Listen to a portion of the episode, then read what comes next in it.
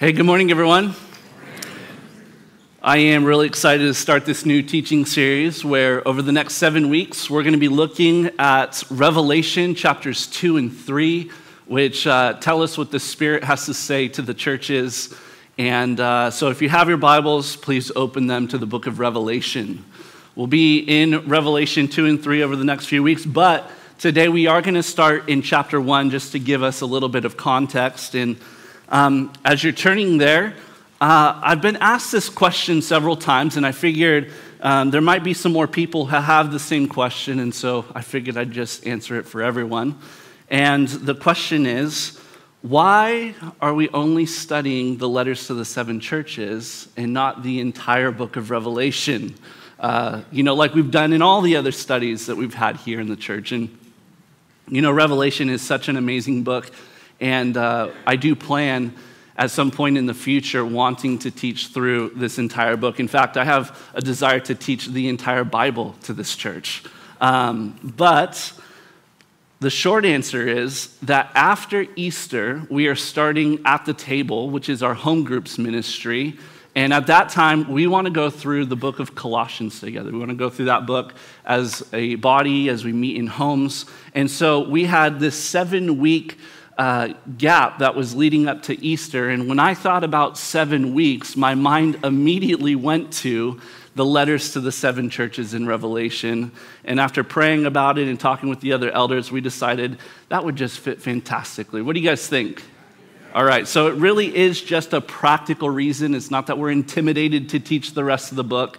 Uh, but that being said, as we start this series, I do want to start in Revelation chapter 1. Like I said, just to set the context. And so today we're going to have a little bit of a longer introduction before we actually look at the letter that was written to the church in Ephesus. Uh, and so, would you just join me looking at Revelation chapter 1, verse 1? Let me read the first three verses here. It says, The revelation of Jesus Christ which God gave him to show his servants the things that must soon take place. He made it known by sending his angel to his servant John, who bore witness to the word of God and to the testimony of Jesus Christ, even to all that he saw. Blessed is the one who reads aloud the words of this prophecy, and blessed are those who hear and who keep what is written in it for the time is near. All right, so there's two things that I want to point out from the opening words of this book. Number one is that the book of Revelation is one revelation. Notice that it's not the book of revelations. You know, some people will unconsciously add an S when referencing this book. And, you know, there are things that are shown in this book that must soon take place, but let's not lose sight of the fact that the entirety of this book is one singular revelation. And what is that one revelation? Well, it says right there it is the revelation of Jesus Christ. And so this book is about Jesus. It is about who Jesus is. It is about what Jesus has done, what he is doing, and what he will do. So that's the first thing. The second thing that I want to point out here is that there is a blessing from God in this book. Did you notice that it says there that when we read aloud the words of this prophecy, and when we hear it, and when we keep it, there is a blessing from God in it. And so we're going to be blessed by God over the next seven weeks. Really, God has a special blessing for the next seven weeks.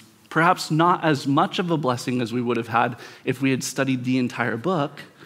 Um, and you can give me as much of a hard time as you want for that. I guess I just didn't want our church to be fully blessed. just, just a seven week blessing. But my encouragement for you is to read this whole book. You know, some people are often intimidated to approach the book of Revelation. And, and if you keep those two things in mind, that this book is about Jesus, and that as you read it and you hear it and you keep it, you will be blessed by God.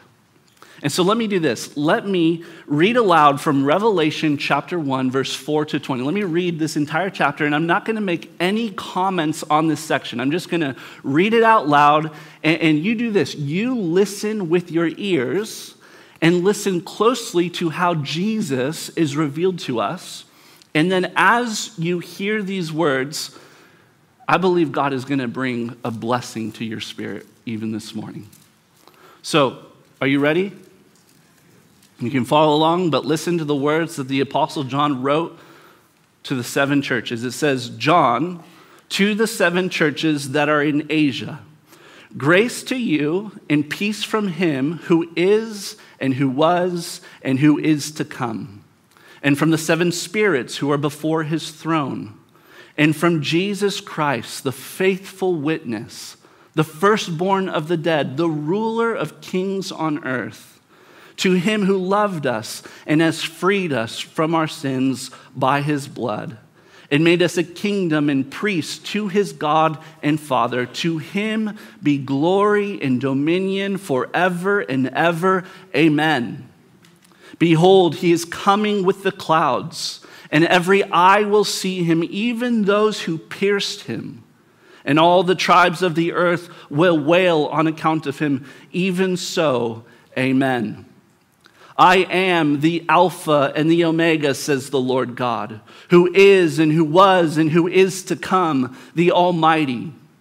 I, John, your brother and partner in the tribulation and the kingdom and the patient endurance that are in Jesus, was on the island called Patmos on account of the word of God and the testimony of Jesus.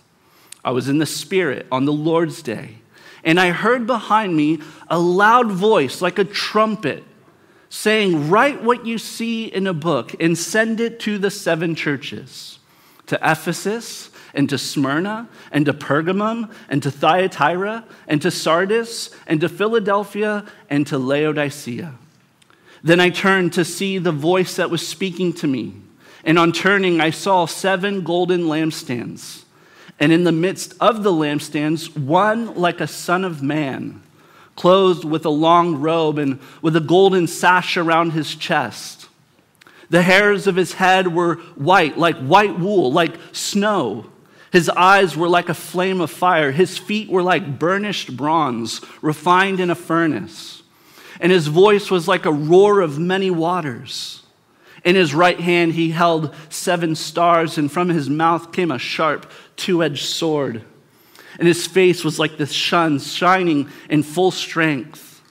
And when I saw him, I fell at his feet as though dead. But he laid his right hand on me, saying, Fear not, I am the first and the last and the living one. I died, and behold, I am alive forevermore. I have the keys of death and Hades.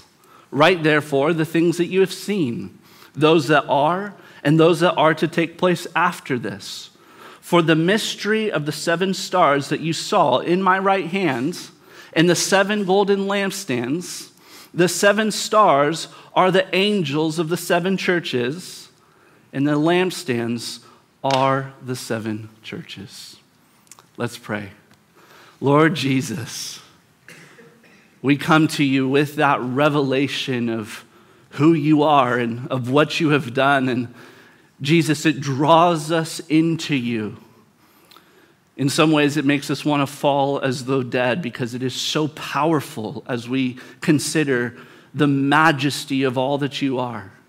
But we thank you, Jesus, that you put your hand upon us and you hold the seven stars in your right hand. And Jesus, I pray you'd have your hand upon this church right now. I pray, Jesus, you walk in the midst of this church this morning, and God, that you would see us and that you would know us and that you would speak to us in the things that we need to hear today. And so, God, I pray that we would have ears to hear what you are saying. Open our hearts, open our ears to receive your blessing, we pray in Jesus' name. Amen. Amen.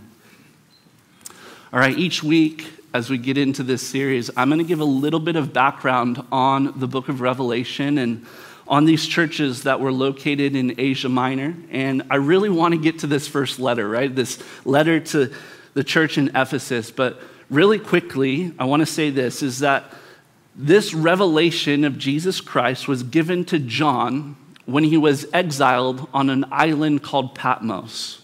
We're told that he was there on account of the word of God and the testimony of Jesus. He was just sort of imprisoned there to keep him from spreading the gospel. And on the Lord's day, John was in the Spirit and he had a vision. And in this vision, he saw Jesus. And the way that John saw Jesus was described there for us in chapter one. And, and at the end there, we notice that Jesus had, holding in his right hand, seven stars. And John also saw that there were these seven lampstands that Jesus was walking around in the midst of. And so Jesus tells John that the seven stars are the angels of the seven churches, and the lampstands are the seven churches. We see that in verse 20. Now, Jesus told his apostle John to write down what he had seen in this vision. And, and because Jesus had some things that he wanted to say to these seven churches that were located in Asia Minor, he, he sent this letter, this book that John wrote down. And if you were to look at a map, and I didn't get a map, I'm not that kind of preacher where I have a bunch of PowerPoint slides behind me, I'm sorry. But you could look at a map in the back of your Bible or on your phone at, at a different time. But if you look to a map, the seven cities where these seven churches were located would have followed something like a postal route. And so Jesus has some mail that he wants to send to these churches. And so John writes down Jesus' words just as he says them. Now, if you were to go from the island of Patmos, where John was exiled, and you were to go straight across to the mainland of Asia Minor, which is now modern day Turkey, the first stop would have been the city of Ephesus.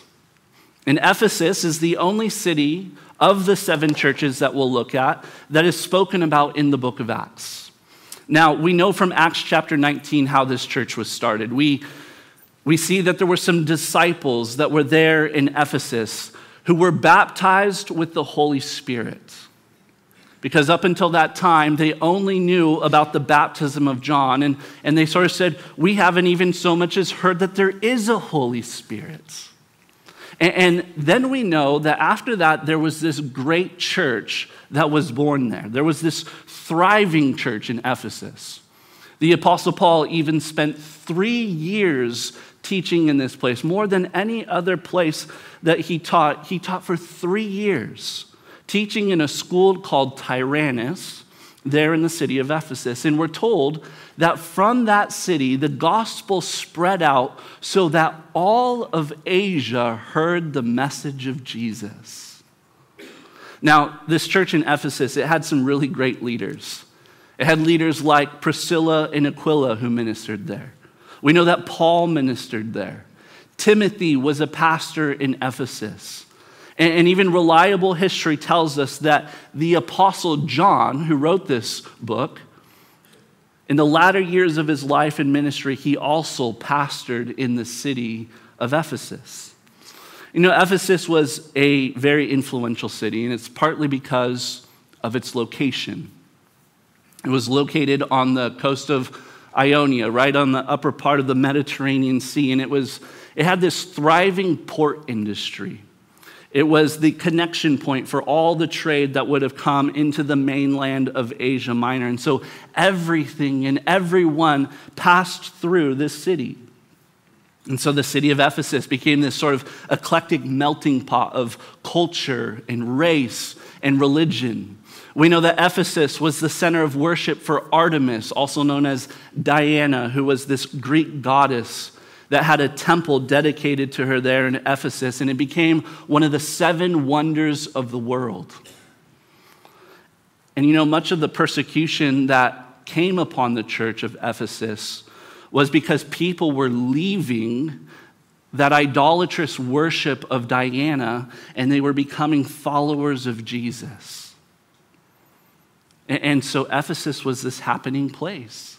It was this happening church. And when Jesus writes this letter to the church in Ephesus, it was some 40 years after the church had been started. 40 years. And Jesus had some things that he wanted to say to them. You know, Jesus is going to have some important things to say to every church that he writes to. And these words of Jesus were certainly for real historical churches, things that were going on in that day, in that time among those people. But like all of the Word of God, the Holy Spirit wants to take these words and he wants to bring us to us today. So, we're going to be prepared over the next seven weeks to be learning history, sort of like what I just gave you uh, things about the city of Ephesus.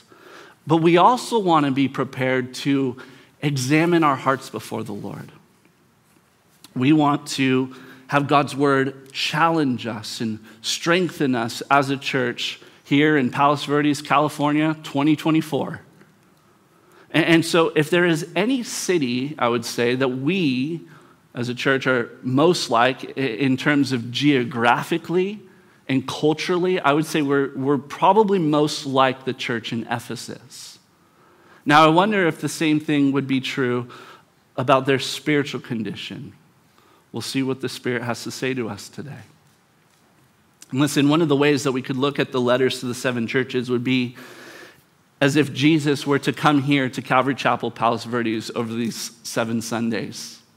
And if he were to get up and he'd give a message, which are these letters, and as he would give them to us, how might they strike a chord in our hearts? How might they speak to us? And how can we draw closer to Jesus because of them? And that really is the case. Jesus will be speaking across these seven Sundays through these seven letters. Perhaps you have what's called a red letter edition in your Bible. And you might notice that these letters are red because they are the words of Jesus. But the question is will we have ears to hear what Jesus wants to say to us? And so, just to give you a little bit of a framework of how we're going to be going through these letters, there really is sort of a structure to these letters. Each letter follows sort of this pattern where first Jesus will address the letter to the angel of the church of the city. Second, Jesus will give a revelation of himself, something that we saw in chapter one that's going to be relevant to what is going on in that city. Third, we're going to see a commendation, something that the church was doing well in, that Jesus is going to encourage them with. And then, fourth, we're going to see a correction, something within the church that Jesus will say needs to change. And so he's going to rebuke them and us and call us to repentance. And then, fifth, we'll see that there's an exhortation given to the church to do something about what he's saying. And then finally, what we're going to see is a promise that is given for those who respond to what Jesus says. So that's sort of the pattern as we get into that. So let's see what Jesus has to say to the church in Ephesus. And since God's word is living and active, we ought to be able to hear what Jesus wants to say to us as a church this morning. Are you guys ready for that? All right, let me read this first letter, the letter to the church of Ephesus. This starts in Revelation chapter 2, verse 1 says to the angel of the church in Ephesus, write, to him who holds the seven stars in his right hand and who walks among the seven golden lampstands, I know your works, your toil, and your patient endurance, and how you cannot bear with those who are evil, but have tested those who call themselves apostles and are not, and have found them to be false. I know you are enduring patiently and bearing up for my name's sake, and you have not grown weary. But I have this against you that you have abandoned the love you had at first. Remember, therefore, from where you have fallen, repent and do the works you did at first. If not, I will come to you and remove your lampstand from its place unless you repent. Yet this you have. You hate the works of the Nicolaitans, which I also hate. He who has an ear, let him hear what the Spirit says to the churches. To the one who conquers, I will grant to eat of the tree of life, which is in the paradise of God. Let's pray. Oh, Jesus, we come before you. We want to hear these words from you. God, speak to us right now. Your servants are listening. In Jesus' name, amen. Amen. So in verse 1, John is told to write to the angel of the church in Ephesus. And what is this angel? Well, when we typically hear the word angel, we automatically probably think of those spiritual beings, right? Those creatures that God created that maybe, you know, have these wings and surround God's throne and say, Holy, holy, holy is the Lord God Almighty. We think of these angelic celestial beings. Now, the word angel used here in the Greek is the word angelos, where we get our word Los Angeles, right? And, and it can simply be translated messenger. Now, this word is used in other places in Scripture not to refer to, uh, you know, heavenly angelic beings, but also as earthly human messengers. For instance, in Mark chapter 1, verse 2, the word angelos is used to refer to John the Baptist when it says, Behold, I send my messenger before your face who will prepare your way. Now, look, some believe and teach. Is probably going to be the hardest word for us to interpret from this section. Everything else seems to be pretty clear.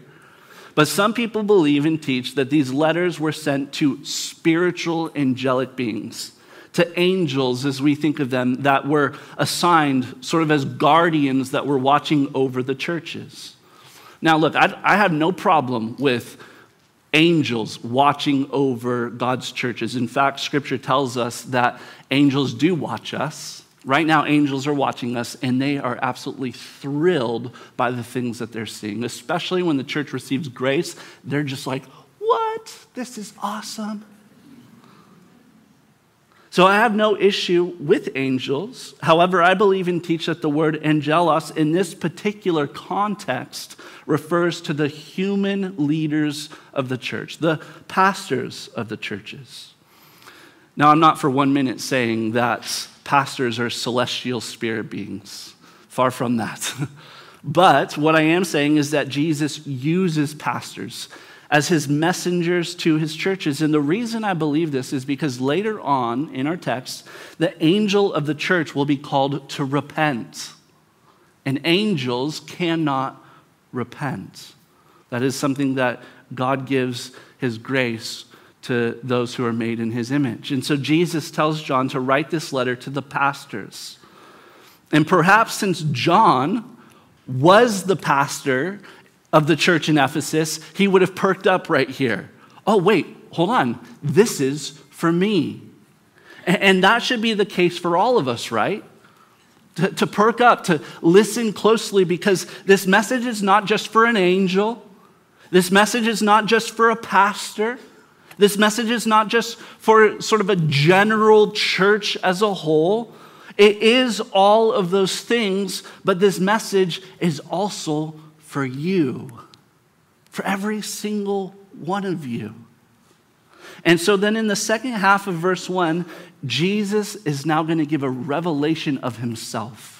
A certain attribute that we saw in chapter 1, where John had a vision of Jesus on the Lord's day. And so Jesus says, John, write this down.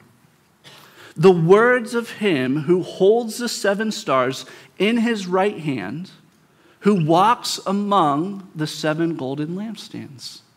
So, what Jesus is saying is, these are my words. These aren't the words of a pastor, these are my words to the churches. And I am the one who holds the seven stars in my right hand and I walk among the seven golden lampstands. Jesus is saying, I am the head of the church, I'm in charge. But what in the world are these seven stars and these seven lampstands? Well, thankfully, Jesus tells us in chapter 1, verse 20. Because if Jesus didn't reveal this mystery to us, we would have no clue what these stars and lampstands are. And this is a great thing about the book of Revelation. The things that Jesus wants to reveal, he's going to reveal. And so Jesus said, As for the mystery of the seven stars that you saw in my right hand, and the seven golden lampstands, the seven stars are the angels of the seven churches. And the seven lampstands are the seven churches. Okay, so the seven stars are the messengers of Jesus' words in the churches of Asia Minor. And the seven lampstands are the seven churches in Asia Minor. And so we could say that he is addressing both the leaders and the congregation. He's addressing the church as a whole. And Jesus holds the messengers, he holds the church leaders in his right hand. And Jesus' right hand speaks about his authority. Now, this is really good for me to know as a messenger to the church that I am held in the right hand of Jesus, that I am in the grip of his authority. That brings me both comfort and it challenges me. But Jesus also walks in the midst of the church. He sees everything as he walks among us. That's also great to know because I have no clue what goes on in this many people's lives. But you know who does? Jesus does. You know, when I stand up here and I preach from God's word, I just want to preach it faithfully and let the Holy Spirit do the work. But it really is true that Jesus can walk around in the midst of this church right now and know every single thought in every person's head. He knows if you're attentive, He knows if you're bored to death, he knows if you're eager to hear about him, he knows if you're not. He knows everything. He knows us completely. And that's sobering, isn't it?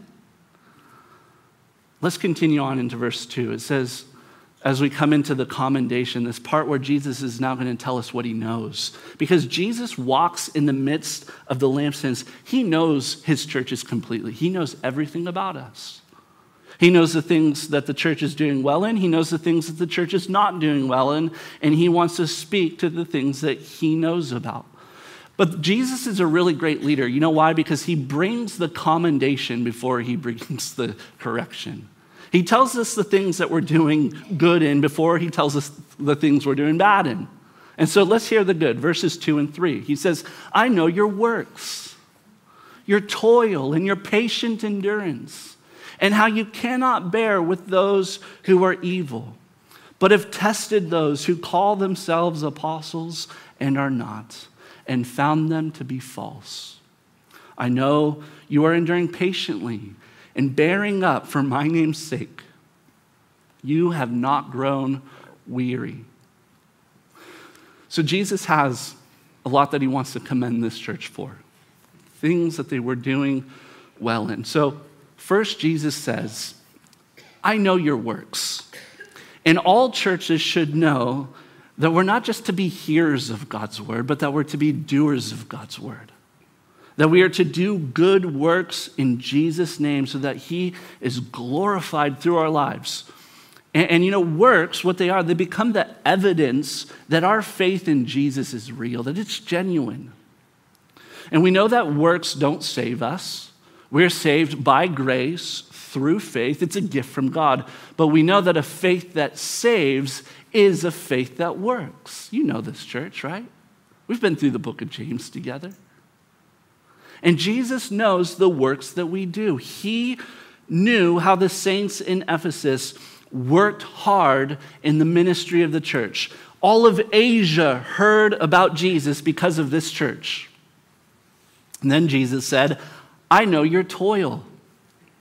Jesus says this because toil goes along with work, because toil means to work really hard.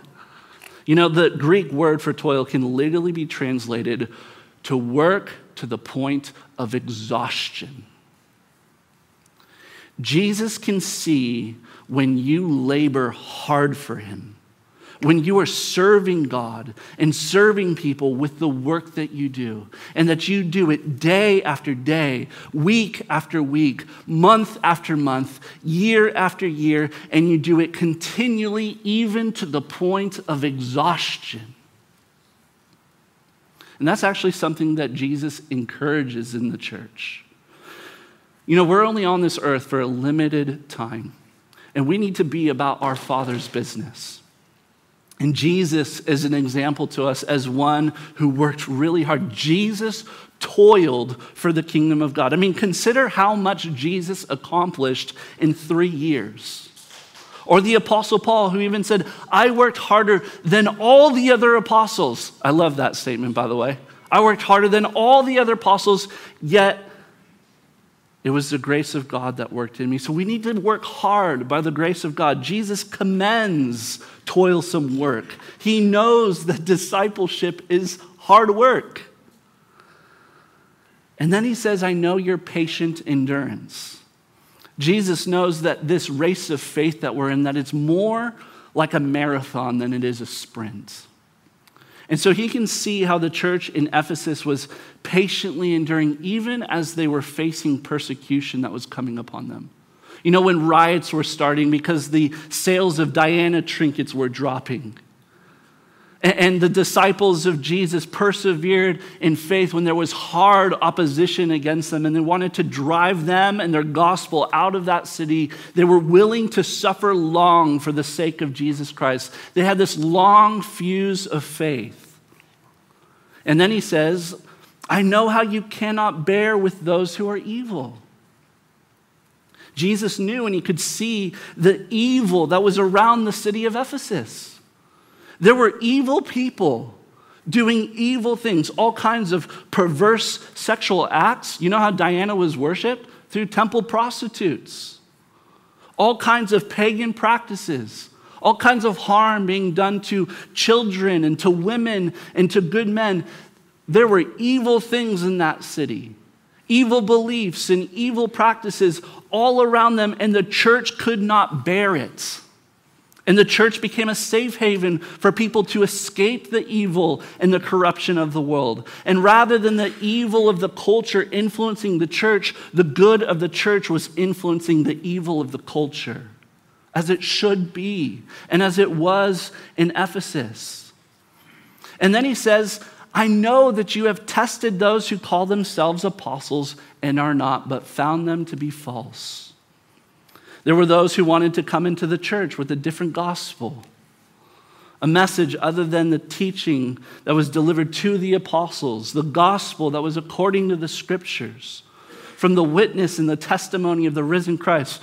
Paul the apostle, John the apostle, both of these men held fast and taught sound truth. And when Paul left Ephesus, he spoke to the elders of that city and he said, Beware of false teachers. Because let, us read it Acts chapter 20, verse 29 to 30. He said, I know that after my departure, fierce wolves will come in among you, not sparing the flock. And from among your own selves will arise men who speak twisted things to draw away the disciples after them.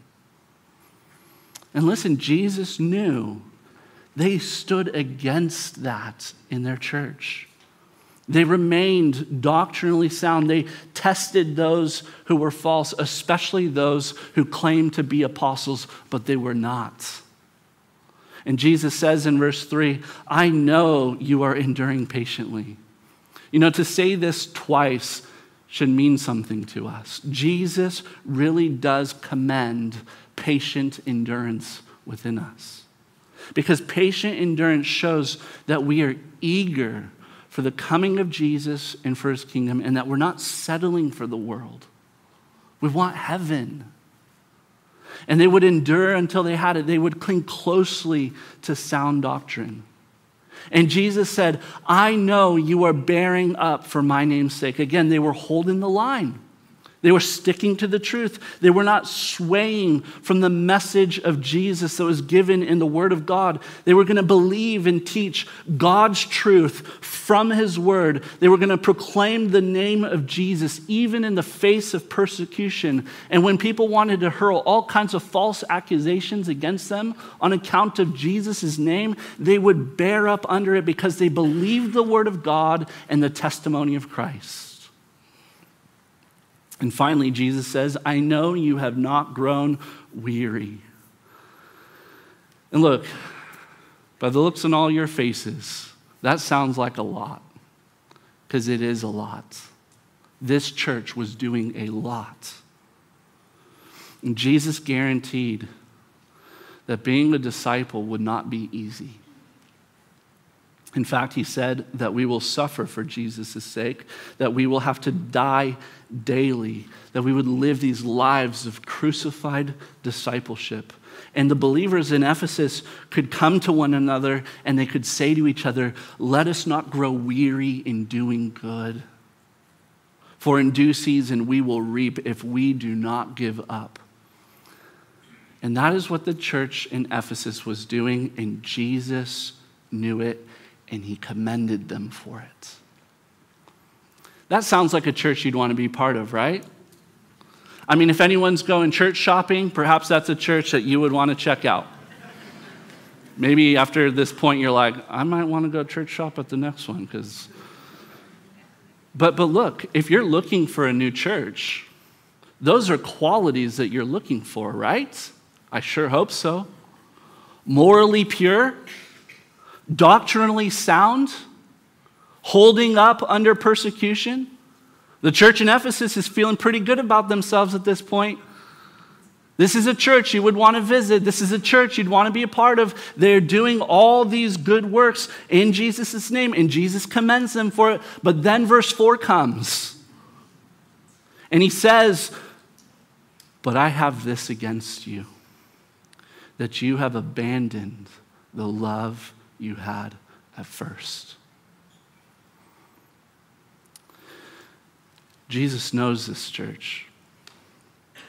He knows all the good work that they are doing. He knows all the ways that they're holding fast to sound teaching. He knows all the ways that they're continuing to persevere in faith. He has one major thing against them, though, and he is so strongly opposed to this one thing because, as we'll see, they were missing the main thing. They had left their first love. Now, listen, you're going to have to sit under these words of Jesus for about five minutes. I've been sitting under them all week, and I've been doing everything that I can to try to get out from underneath them but they just kept sitting on me. These words, you have left your first love. And I've been examining my own love that I have for Jesus. And, and Jesus says to the church in Ephesus, You have abandoned the love you had at first. Is Jesus saying that to you this morning? Is Jesus saying that to me this morning? Does he say those words to us? You have left, not lost, you have left, abandoned your first love. See, we know that Jesus was asked this question, and John would have been able to recall it. What is the greatest commandment? Jesus was asked. Well, he responds in Matthew 22, verse 37 to 39 You shall love the Lord your God with all your heart and with all your soul and with all your mind. This is the greatest and first commandment, and a second is like it you shall love your neighbor as yourself. On these two commandments depends all the law and the prophets. Paul would go on to say in 1 Corinthians chapter 13 verse 1 through 3, if I speak in the tongues of men and angels but have not love, I'm a noisy gong and a clanging cymbal. And if I have prophetic powers and understand all mysteries and all knowledge, and if I have all faith so as to remove mountains, but have not love, I'm nothing. if I give away all I have and deliver my body to be burned, but have not love, I gain nothing. The church in Ephesus had a lot of great things going for them morally pure, doctrinally sound, holding up under persecution. These things were wonderful, and Jesus wanted them to keep doing those things, to keep bearing up under him for his name's sake. However, there was this great danger of negating all of those commendations if they did not correct this one thing, and that is to come back to their first love. To come back to the place where the one thing mattered to love God and to love others. You know, there's this story in the Gospels about two sisters. In Luke chapter 10, verse 38 to 42, it says, Now as they went on their way, Jesus entered a village, and a woman named Martha welcomed him into her house. And she had a sister called Mary who sat at the Lord's feet and listened to his teaching. But Martha was distracted with much serving. And she went up to him and said, Lord, do you not care that my sister has left me to serve alone? Tell her to help me. But the Lord answered her, Martha, Martha, you are anxious and troubled about many things, but one thing is necessary. Mary has chosen the good portion which will not be taken away from her. You see, the church in Ephesus had become like Martha and they forgot what it was like to be Mary. They were distracted with much serving. They were busy about so many things, and they were anxious and troubled about those things.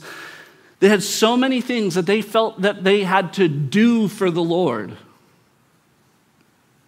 serve the community, keep the church pure, teach sound doctrine, Test those who are false and keep doing it all day, every day until Jesus comes again. But they had missed one major thing sitting at the feet of Jesus.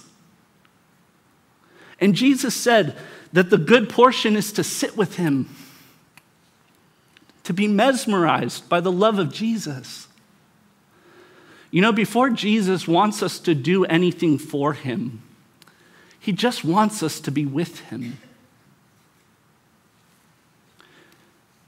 I tell myself this all the time, and I've reminded myself this this week is that ministry must flow from intimacy. But we get so busy about the work that we end up thinking like Martha. Does Jesus even care that I'm over here toiling? Jesus was thankful for Martha's hard work, but not at the expense of Mary's simple love. You know, the last church that I was in had a very simple vision. It was this love, love, love. That's it. What if I got up today and the only thing I said to you this morning was, love God and love your neighbor as yourself. That's all I would say. And just let's worship. Would that be enough for us? See, church, Jesus loves us right where we are, but he loves us too much to keep us in this place. And I have been challenged this week, and I pray that you're being challenged right now because Jesus is using this letter for our church to bring us back to our first love. The love we had when we realized that Jesus washed away our sins by his blood. The love that we had when we discovered that prayer was just direct access to God and we could talk to Him about whatever we wanted. The, the love we had when we discovered the power of his word to transform our lives. The love that we had when it wasn't about winning doctrinal debates, but that the love we had was that we didn't know the difference between an epistle and an apostle. Where it was pure and raw and simple. And yes, look, our love for Jesus does mature. It is meant to. We grow deeper in knowledge. We grow deeper in steadfastness. We will go through things that, that, that we had no clue we would go through when we first came to Christ. And, and we're going to continue. And yes, our love for Jesus matures and it grows and it deepens. But growing cold in love does not pass for maturity. See, as we mature in the love of God, our love deepens, but we can't forget our first love. You know, my wife and Lee, my wife Leah, when we first started dating, it was about a month into our relationship. She went to Colombia to visit her parents for two weeks. It might have been even longer than that, but she she left me a letter every single day that she was gone. And, and she took this scarf. She used to wear scarves all the time, and she sprayed that scarf with just tons of her perfume, and she left that with me. And I would, every day, I'd open the letter and I'd, I'd hold the letter and I would read it, and I'd take this scarf and I just, I'm, I was so in love. And it, it was that love that I had at first. And you know, my love for Leah is so much deeper now. You know, she was in Oregon this last week and she left no letters. no scarf for me to smell. I didn't go into her closet and.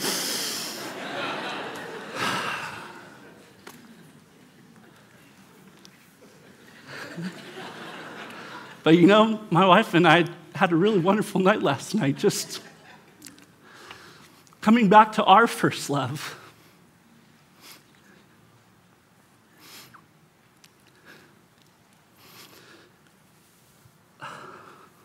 You know, I, I picked my wife up from the airport, and my our first date, I, I brought her a single rose, because that's all I could afford, probably.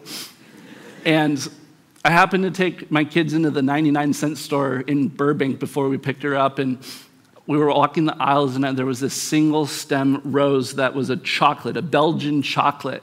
It was $1.19. I was like, yes.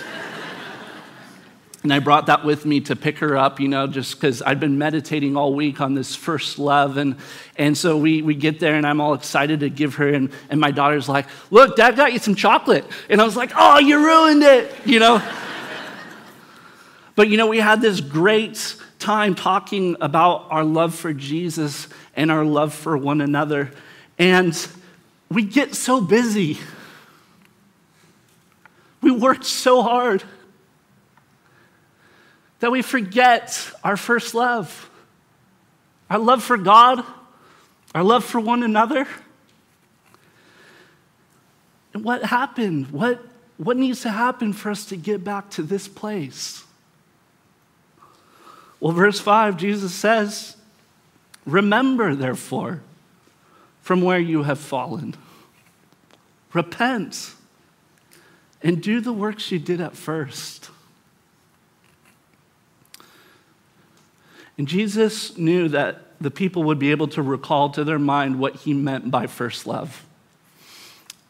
And if nothing is registering in your mind when I say first love, Perhaps you haven't experienced this first love, and today you can. Today you can receive the love that comes from God, that comes to you by believing that Jesus loved you so much that he left heaven and came to earth. And he died on a cross to pay for your sins, and his blood forgives you and washes you clean of every single one of your sins and that when he rose from the dead three days later, he did it to give you the promise of eternal life that begins the moment that you believe in him and will last for all of eternity when you live forever in his presence. And for those of us who already believe that message, the message of the gospel, does hearing that message still penetrate your heart? John would say in his epistle, do not run ahead of these teachings.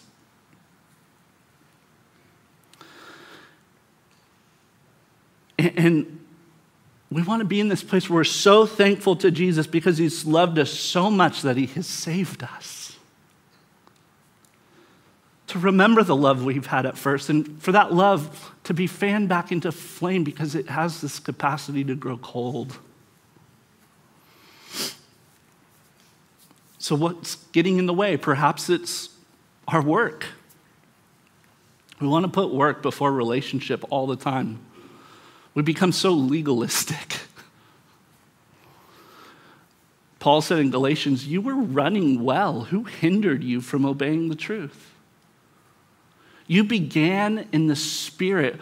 Are you now trying to be perfected by the flesh?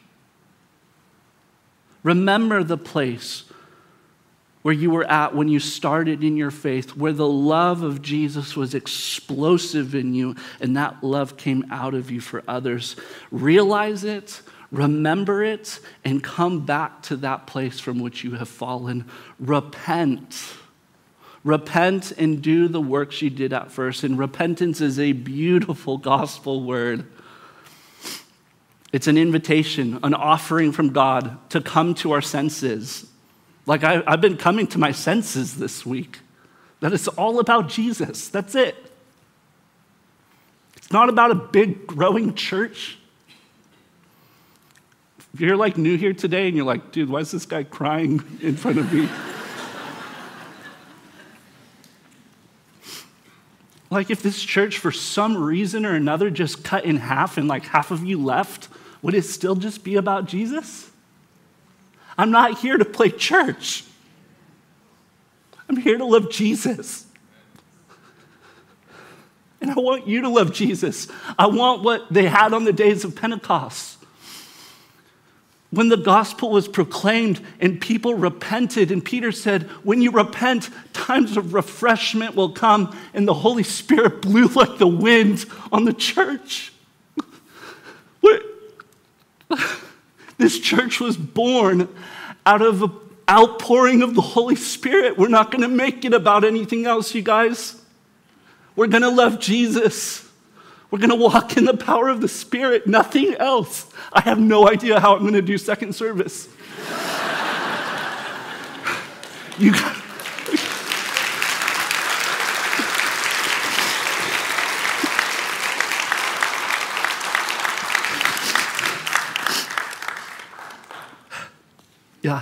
I just, I'm going to pray. We'll talk about the Nicolaitans some other time.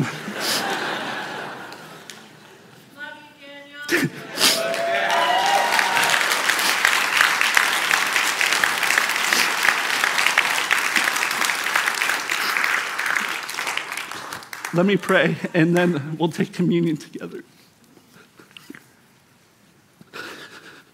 Jesus, thank you. God, thank you for the first love. And we surrender to you, Jesus. We want all of you, nothing else. We want you, Lord. We want to be mesmerized by the cross, just flipping out with joy because of the resurrection. We want the Holy Spirit to be pulsating through our lives, just in us and through us and all around us. We want love love for you, love for one another, love for our wives, love for our children, love for our community. We want love. And God, help us to not get so busy about so many other things that we negate that one thing that matters. And it's you, Jesus. We love because you first loved us. And God, we thank you for this time. We pray it in Jesus' name. Amen. Amen.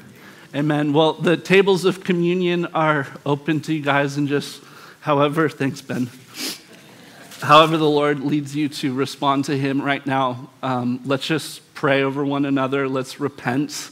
Let's confess. Let's, let's just come to Jesus. Amen. Amen.